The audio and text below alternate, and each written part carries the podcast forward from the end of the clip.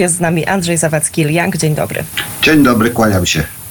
W dniu dzisiejszym chciałem Państwu e, przedstawić jakby takie trzy tematy, trzy, trzy sprawy, które e, Pierwsza to jest oczywiście ta związana z relacjami Stanów Zjednoczonych i Chin. Jak zwykle to jest, wiem, że słuchacze mogą powiedzieć, o Boże, to jest znów ten sam temat, ale ten temat jest o tyle interesujący nie tylko, że to są dwa supermocarstwa, ale że raz raz wszystko wskazuje na to, że już jest lepiej, a z drugiej strony znów coś wyskoczy, znów coś, e, szczególnie administracja amerykańska, znów zaostrza kierunek. Także brakuje jakiegoś takiego stabilnego, stabilnej sytuacji. E, drugą rzeczą, która, którą chciałem zwrócić uwagę, ale to tak e, dla informacji słuchaczy, mianowicie, że to jest pierwsza wizyta ministra spraw zagranicznych, y, y, przepraszam, ministra obrony y, Chin, pana Li, w Rosji i na Białorusi. Dziwne, dziwne zestawienie właśnie i, i to, to chyba też nie jest przypadkowe zestawienie, nie mówiąc już o jego udziale w no, nomen omen w Moskwie 11 Międzynarodowej Konferencji Bezpieczeństwa.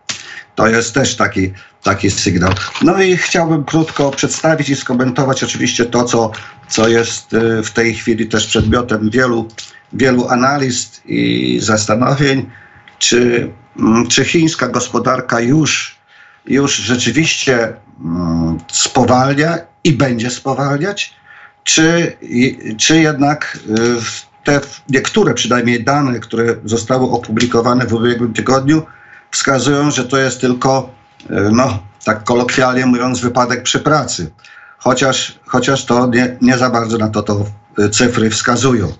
No, bardziej jest y, y, też pytaniem, które oczywiście ja tutaj jak, trudno mi powiedzieć, ale to jest właśnie dlatego się tym tematem zajmujemy, bo spowolnienie Chin z pewnością też i mm, odbije się na globalnym wzroście i na globalnych y, powiązaniach, łańcuchach dostaw. Stąd jest to, jest to też mm, taka rzecz bardzo, bardzo y, istotna. Jeśli chodzi y, w każdym bądź razie o pierwszą sprawę, właśnie, proszę sobie wyobrazić, że w ubiegłym tygodniu, a już było spokojnie między, w relacjach Chiny-Stany Zjednoczone, było, była cisza. No było w zasadzie, tak można powiedzieć, że już dogadali się, nie dogadali się, ale prowadzą rozmowy ze sobą. Jest jakaś tam komunikacja. Tymczasem administracja prezydenta Bidena, po pierwsze, y, znaczy pan prezydent Biden, precyzyjnie ujmując, podpisał nową inicjatywę handlową, tak ładnie określane to jest, między Stanami Zjednoczonymi i Kim Tajwanem. Właśnie, właśnie po to, żeby pokazać, pokazać to, że to nie jest umowa, więc to została tak nazwana inicjatywa handlowa.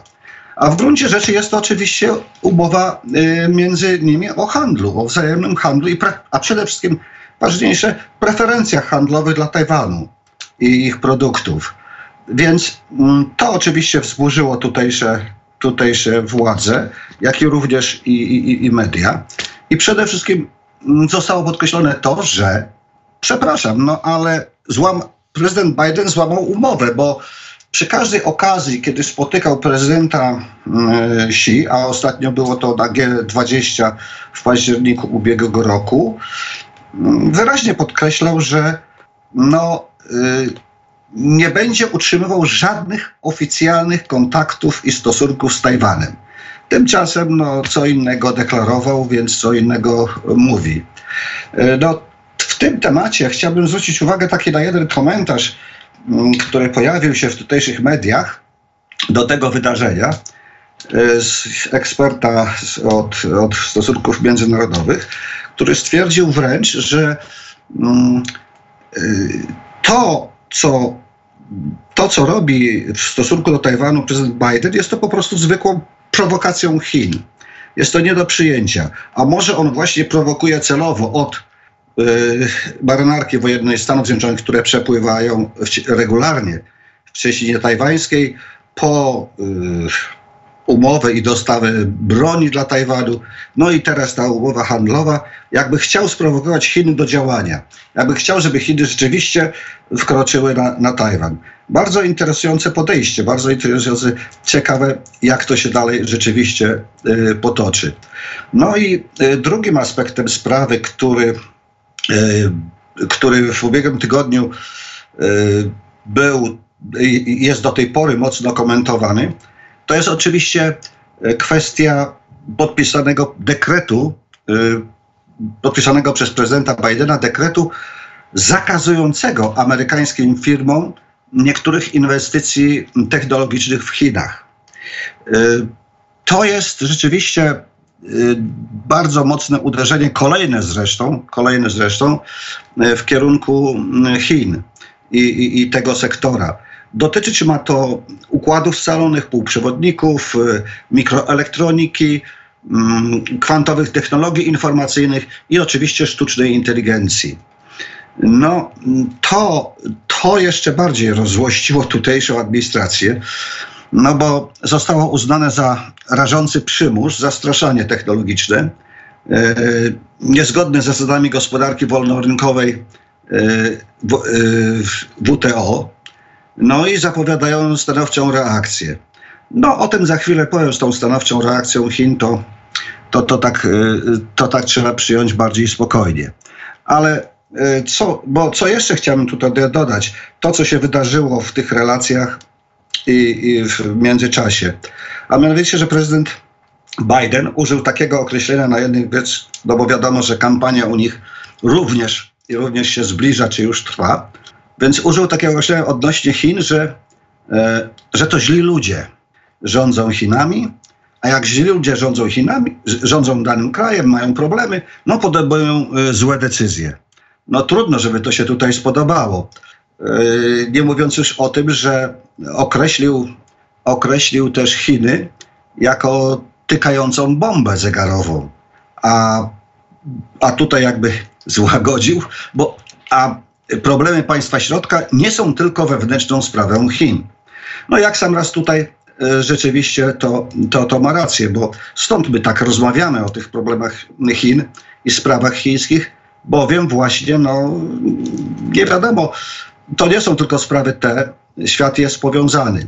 Ale y, tym bardziej, że tutaj nie mogło to się spodobać, że to już jest, to wchodzi w jakąś serię takich określeń i to mało dyplomatycznych, powiedzmy sobie, w stosunku do y, czy prezydenta Xi, czy władz. No bo jak nazwał pod koniec lipca prezydenta Xi dyktatorem wręcz, no to wiadomo, że, że reakcje będą stanowcze. Stąd więc pojawiają się znów duże znaki zapytania, czy mm, kolejniej, czy, czy przyleci, e, no, z którym były wiązane nadzieje pani sekretarz handlu e, Gina Raimond, czy przyleci tutaj, czy też nie. Kto wie, być może, ale raczej w tej atmosferze to, to wątpliwie znów będzie odkładanie tej, tej wizyty po, po tych trzech, po tych wizytach sekretarza stanu, sekretarza skarbu, no i do spraw e, pełnomocnika do spraw klimatu. Wydawałoby się, że już to wszystko jakoś wchodzi na normalne tory i zaczną między sobą normalnie e, rozmawiać.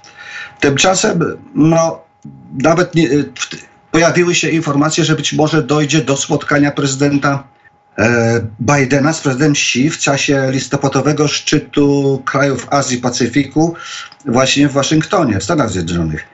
Tymczasem mamy wyraźną huśtawkę, znów y, jakaś taka w stosunkach tu, relacjach i bardzo to niebezpieczna jest huśtawka, bo nie wiadomo. Natomiast chciałem dodać jeszcze jedno y, odnośnie tego, że mm, wspomniałem wcześniej mm, Państwu, że e, a w zasadzie tak na tą reakcję chińską trzeba patrzeć bardzo spokojnie, bardzo bez bez specjalnych emocji, mimo że ze strony Chin padają e, również bardzo ostre, ostre słowa. E, proszę zwrócić uwagę, że, jest asymetria w tych, w tych sankcjach, ograniczeniach. Dlaczego?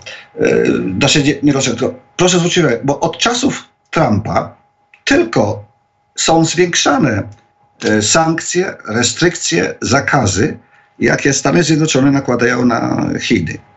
Chiny w czasie tych ostatnich sześciu lat, to tak, mówią ostro. Stąd ja zawsze spokojnie patrzę na to, co, co jest mówione. Mówią dużo i, i zastrzegają się, że podejmą, podejmą bardzo ostre decyzje. Ale przecież na takie reakcje odpowiedziały tylko tak, jak Trump, prezydent Trump podniósł sankcje, to i Chiny też podnies, podniosły cła, tak jak on podniósł cła. Ale no i ostatnio właśnie te metale rzadkie. Ale to też takie ograniczenie eksportu na zasadzie takiej, że firmy muszą, muszą y, prosić za każdym razem o pozwolenie. Tak więc w tym wypadku mm, też trudno przewidzieć, przewidzieć, czy to będzie y, no, czy, czy, czy, czy chińskie reakcje będą jakieś straszne i dotkliwe. Nie sądzę. A dlaczego jestem tak spokojny i optymistycznie nastawiony? To z prostego punktu widzenia, że e, jesteśmy, mm, wydaje mi się, w takiej fazie, że e, Zachód nie zdaje sobie sprawy z tego, jak bardzo jest uzależniony od Chin, od właśnie e, łańcuchu dostaw chińskich.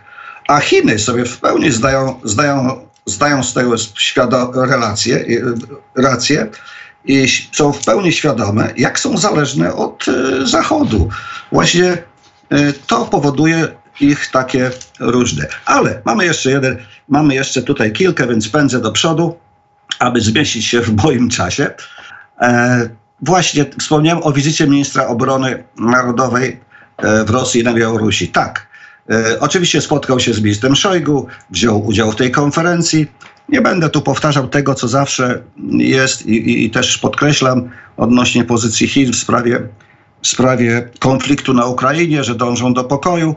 Natomiast e, jego wizyta jest o tyle e, znacząca, że mm, na pewno będą rozmawiali o dostawach e, do Rosji sprzętu, który jest o podwójnym zastosowaniu. Na pewno nie ma mowy o tym, żeby Chiny zdecydowały się na krok i pełnego militarnego wsparcia w postaci uzbrojenia bezpośrednio do walki. Na taki krok to na pewno nie, nie pójdą, ale takie właśnie podwójnego zastosowania to, to zawsze.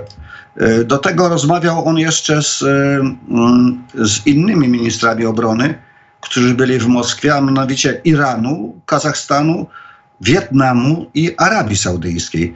Także tutaj oni rzeczywiście no, no, y, miał, miał bardzo znaczące spotkanie i wiadomo w jakim kierunku to idzie. Rosja ze swojej strony, y, tutaj też dzisiaj, dzisiejsze media podkreślają, że minister Szojgu, minister obrony Rosji, zdecydowanie popiera stanowisko Chin i to, co, to, co w sprawie Tajwanu. To oczywiście nic, nic dziwnego, że to jest że to jest, że to, że to ucieszyło y, takie stanowisko. No i teraz już króciutko na zakończenie kwestia właśnie. Y, bym zaczął tą kwestię y, sytuacji ekonomicznej czy, czy sytuacji gospodarczej Chin od tego, mm, które w, to było nawet w hongkońskiej gazecie ładnie opisane, tytuł dany, że, od, czy to znane powiedzenie, czy w zakresie ekonomii to chińska szklanka jest do połowy pełna i do połowy pusta? Nie. E, napisali, że owszem, jest do połowy pełna, ale nie jest do połowy pusta. E, tak, bo rzeczywiście są wskaźniki, które w ubiegłym tygodniu dość jednoznacznie e, no, wprowadziły bardzo zamieszanie na rynkach i akcje mocno też spadły, a mianowicie no, Chiny już nie, nie boją się inflacji, ale jest deflacja, bo jest w lipcu minus 0,3 ceny spadły.